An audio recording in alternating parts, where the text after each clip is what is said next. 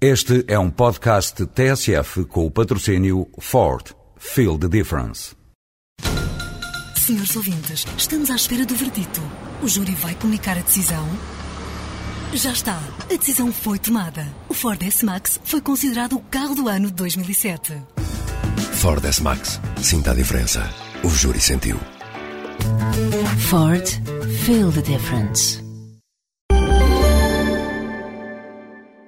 Na política parece, demasiadas vezes, que o efeito, o artifício, o anúncio é mais importante que a substância das propostas.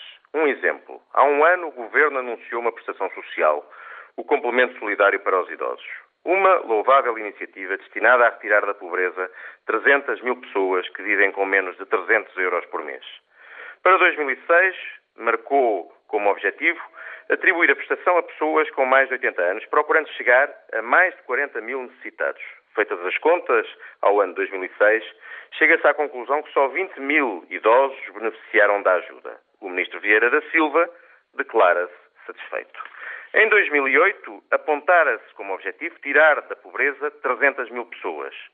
Pelo andar da carruagem, é provável que não se chegue sequer a um terço do objetivo.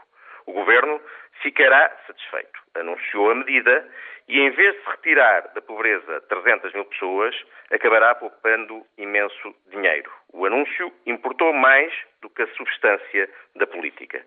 Outro exemplo, senhor ouvinte, é-nos dado esta semana na campanha do aborto. Durante meses, o Partido Socialista, o seu primeiro-ministro, passou o tempo a falar dos julgamentos de mulheres e das ameaças das prisões para pedir o sim ao referendo. Os movimentos do não lançaram a proposta oportuna de despenalização do aborto para solucionar esta incrível humilhação. O engenheiro Sócrates que faz declara que se não ganhar o seu sim, impedirá que cessem os julgamentos das mulheres. Vai o seu primeiro-ministro opor-se às propostas de descriminalização ou despenalização que necessariamente surgirão no Parlamento se o não ganhar? E onde fica então a sua preocupação original com a humilhação das mulheres. A política está cheia de efeitos especiais e de políticos mais preocupados em navegar a espuma dos dias do que em resolverem os problemas das pessoas e defenderem as suas convicções. Se é que as têm. Tenham um bom dia.